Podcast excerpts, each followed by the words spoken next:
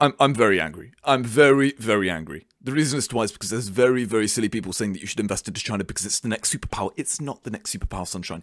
Look, if I'm wrong on this, I will openly come out with a sad thumbnail face and explain the sadness and, and, and my sorrow for being wrong on China. I don't think I will be. And the reason as to why is, isn't because of the stupid arguments you've heard in the past about Xi Jinping or COVID lockdowns. I'm going to touch upon that, but fundamentally, there is an underlying reason as to why you cannot invest, into China, and that is based on human organization.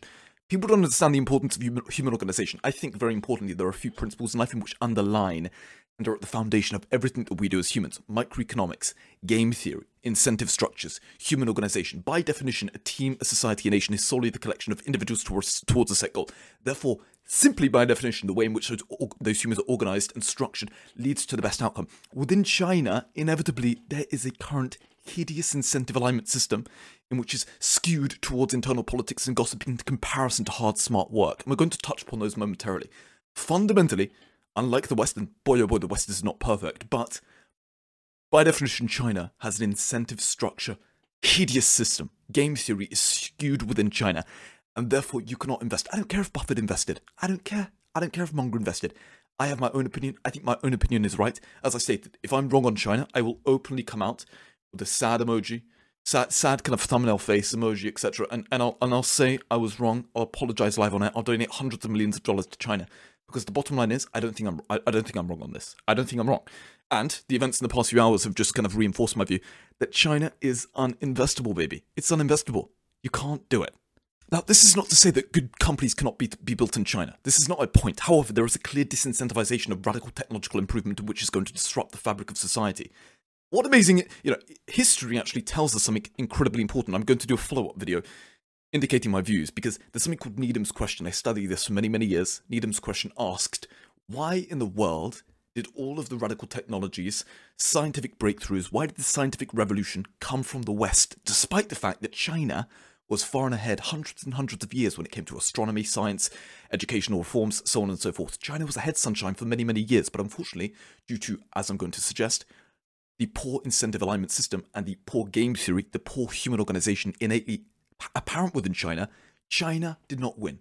The West won when it came to structural radical innovations and overall the scientific revolution. So you can think this is numble jumble. This is historically based. This is based in game theory, as we're going to speak about in just one moment. A quote from Naval, in which really highlights my point as I touched upon just moments ago. Study microeconomics, game theory, psychology, persuasion, ethics, mathematics, and computers. This is a quote from Naval, a very interesting philosophical man. I do love him dearly. And you can see at the core of all societies and humanity, there are a key few principles. Now, this is my very contrarian view, in which many people are not going to like. I may be wrong on this. In five years' time, once again, I'll upload a video saying I was wrong with a very sad face uh, within the the thumbnail. I'll say that openly on air. I don't think I'm wrong. I think investing is more a matter of art and philosophy in comparison to solely financials. People investing in China now are just looking at the undervaluation. Maybe there's a reason why it's undervalued. You cannot solely look at financials within a vacuum when you invest. Investing, business, by definition, is the combination of art and philosophy. Therefore, you have to, as an investor, approach business within that sense. I believe. Very contrarian. People are going to be very pissed off at me, but I think it's the truth. The reason as to why the quote by Naval that I just read has validity is because these principles make up the basis for human interaction, psychology, and information flows. And I'm going to and I'm going to argue in just the next few moments that investing within China is ridiculous based on the incentive alignment system and game theory, in which is heavily, heavily skewed towards ridiculousness, to put it very simply. As I stated, very fluently, very lovely, a company, a nation, a team, a society is solely the matter of humans towards a set goal. It's the collection of humans towards a set goal. Therefore, by definition, these are lessons from Steve Jobs. Steve Jobs failed at Apple multiple times. Steve Jobs failed at NeXT multiple times. Steve Jobs was a big failure until he learned this lesson. This was one of human organization. Steve Jobs famously stated, the role of a leader is to solely be a gardener. It's not to be a dictator. It's to tend to the information flows. And the same applies for nations. Once you understand this principle, you will understand that investing within China is not possible. I, I just put it really simply. So within an organization, within a team, within a nation, the ways in which structure is aligned towards good incentives, the way in which game theory is implemented is fundamental. Uh, Peter Thiel says very famously that every successful company is the condition of monopolistic practices. I have a twist on this. Every successful company is solely the function of good human organization. Steve Jobs, Elon Musk, Bill Gates, Jeff Bezos, they all have one thing in common.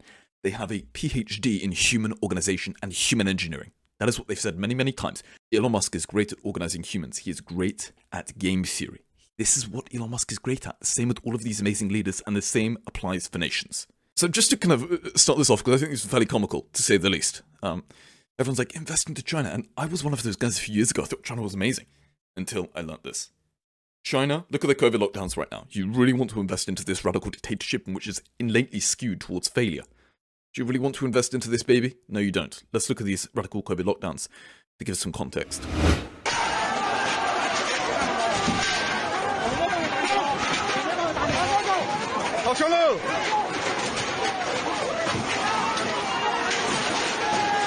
Ray Dalio Sunshine, do you really think that this nation, in which the citizens hate the government, they hate them? Why would you like a government that forces you to lock down while drones are flying around your apartment telling you to stay inside?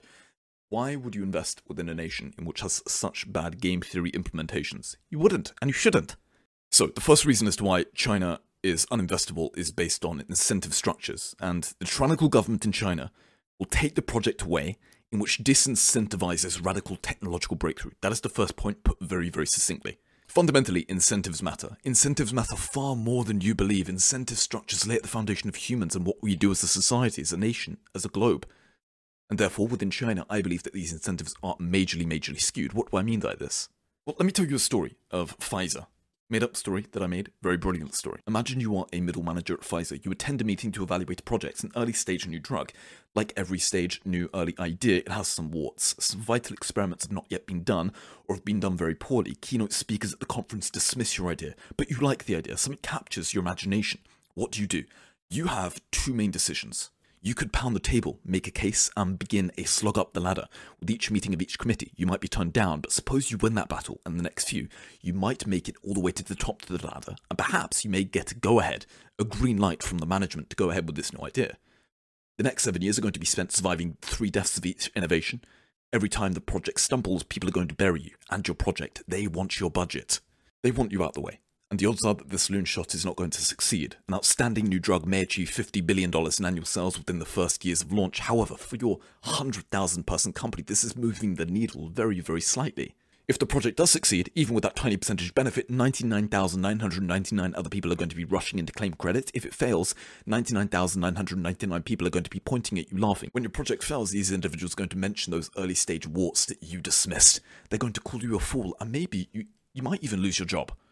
Or, on the other hand of the debate, you could just dismiss the idea, even even though you believe it has some potential. You could just play politics with your boss and get a percentage pay rise, and maybe even once you get this percentage pay rise, once you play this status game, then maybe you can even look towards another organization and get an even higher pay rise. So, which choice do you choose? Obviously, you dismiss the innovation. You dismiss this new idea, this new drug at Pfizer, in which has the potential to transform medicine. Why? Well, because incentives are skewed towards internal politics in comparison to hard, smart work. So, which option do you choose, to put it very simply? The seven year slog with a 1% chance of success, or option two, the franchise project and the political pursuit with good odds of a 30% pay bump? Dismissal of the loon shot, dismissal of the innovation at Pfizer within this scenario is the obvious, obvious choice. The same applies within China, very, very simply. The reason is is because as an individual, you're going to slog away thousands and thousands of hours, seven years of your life, whilst people ridicule you. They call you a fool. They say you're stupid. They say it's never going to work. And when it does start to fail, when you do experience the three deaths of every major innovation, then they start to take your budget. Then they want your pie. Then they call you a fool. Whilst your family, your friends are all saying, Why are you doing this? You could just get a normal job. You could just play the easy game. And on top of this, there's a tiny, tiny percentage chance for success, and even if you do succeed, it may not even be as big as you expected. But then, to top it off, and to make my point very, very clear, only then, after a seven year slog, only then after you totally have failed continuously, but you kept going, you kept going, only then after the 1% chance of success, then guess what happens? The Chinese government comes in, takes your takes your, your pie, takes your project, takes your technology. To put it very simply, the Chinese government comes in, the wraith of the Chinese government comes in and takes away your organization, they want it to themselves. So after you started this wild revolutionary business, after you spent seven years slogging away within China, you experienced the wrath of the Chinese government in which take away this revolutionary business prematurely. How lovely. So, the point that I'm making is, from my perspective, the incentive alignment system within China is innately skewed. Why put yourself through all of this pain only to experience the wrath of the Chinese government take away your project upon completion? This is not to say that good projects cannot be built in China. This is not to say that there are not good businesses within China. Of course there are. But this is to say that holistically, generally, incentives within China are skewed.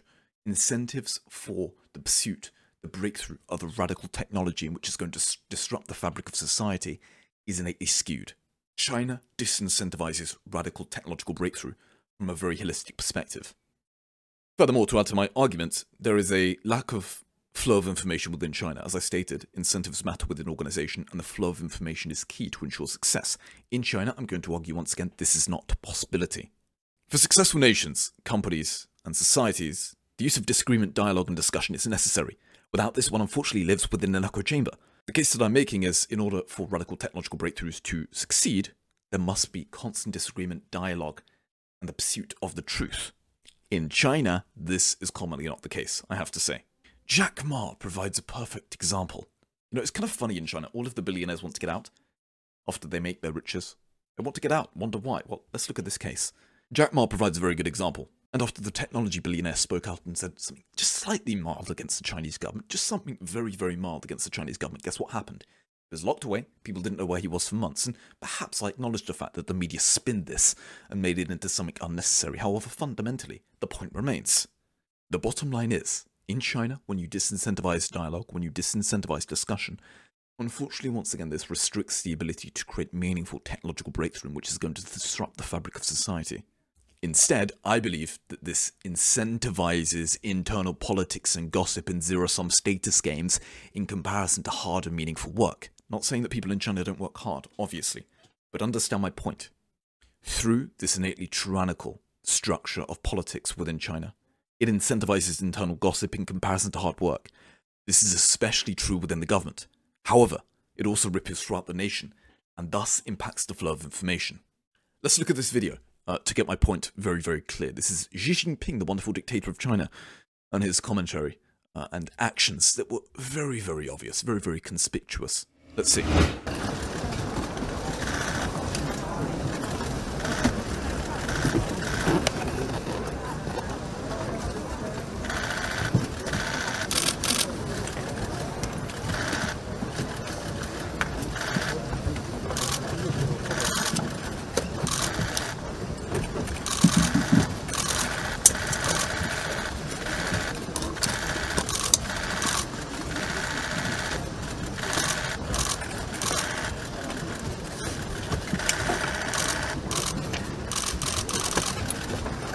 This, what we just saw, ripples across the whole nation within China. The power is within the hands of one man. Why speak out? Why make a contrarian view? Why try and pursue the truth when it could get you into trouble? Instead, what are you going to do? You're going to play lovely political games, zero status sum games, in which I hate, by the way. I think they're disastrous. Instead, specifically within government, however, also rippled across the whole nations, is the incentivization of internal gossip and politics in comparison to hard work. As I stated, why be a contrarian? Why speak out? Why pursue something meaningful, something different from the norm, in full knowledge that this can have disastrous consequences? Doesn't make sense. As a nation, what I'm arguing is that this lack of information flow and the innately skewed political system in which ripples across the whole nation of China is really, really disastrous and holistically is going to lead to inferior outcomes over the long run, I believe. Now, another area that I want to touch upon is talent. And the reasons why is because talent is incredibly, incredibly important. If there's a cab driver, two cab drivers, Johnny and Sunshine, Johnny is 10% better than Sunshine. Can you notice the difference? No offense to cab drivers, but can you notice the difference? No, no, no. There is a very, very little difference between a 10% better taxi driver in comparison to Sunshine. Do you understand what I'm saying?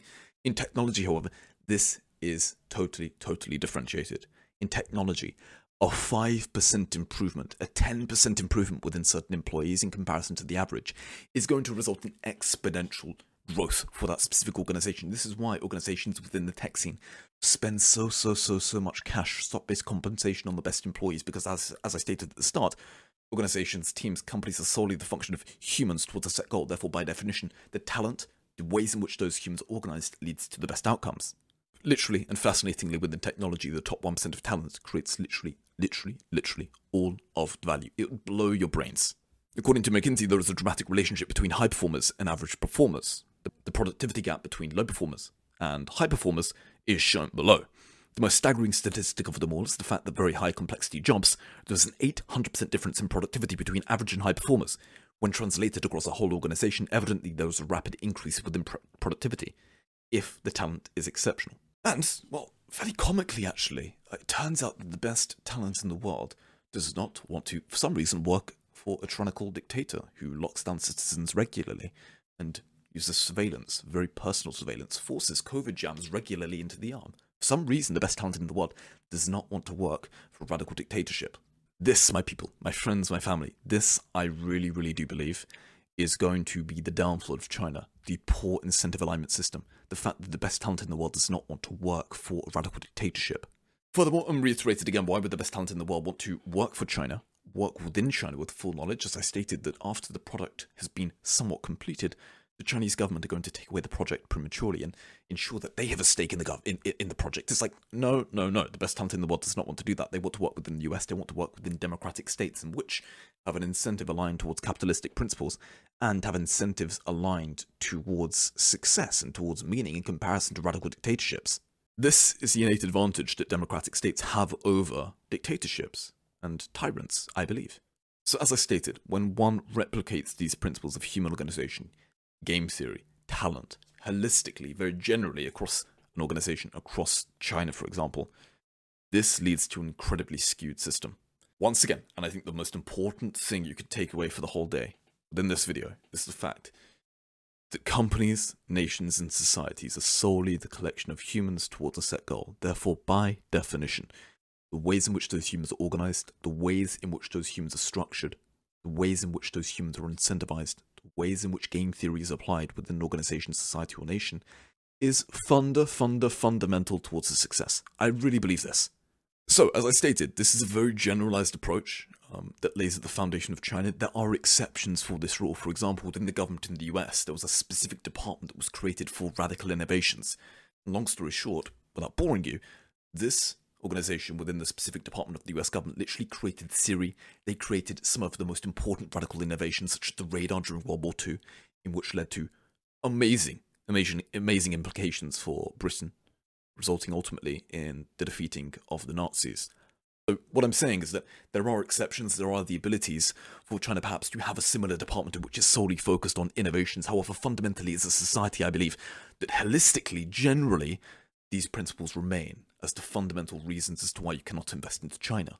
So let me know your thoughts and your commentary. Do you agree with me? Do you disagree with me? I'm very open to changing changing my mind, even though I come across as slightly cocky sometimes. It's just part of the act.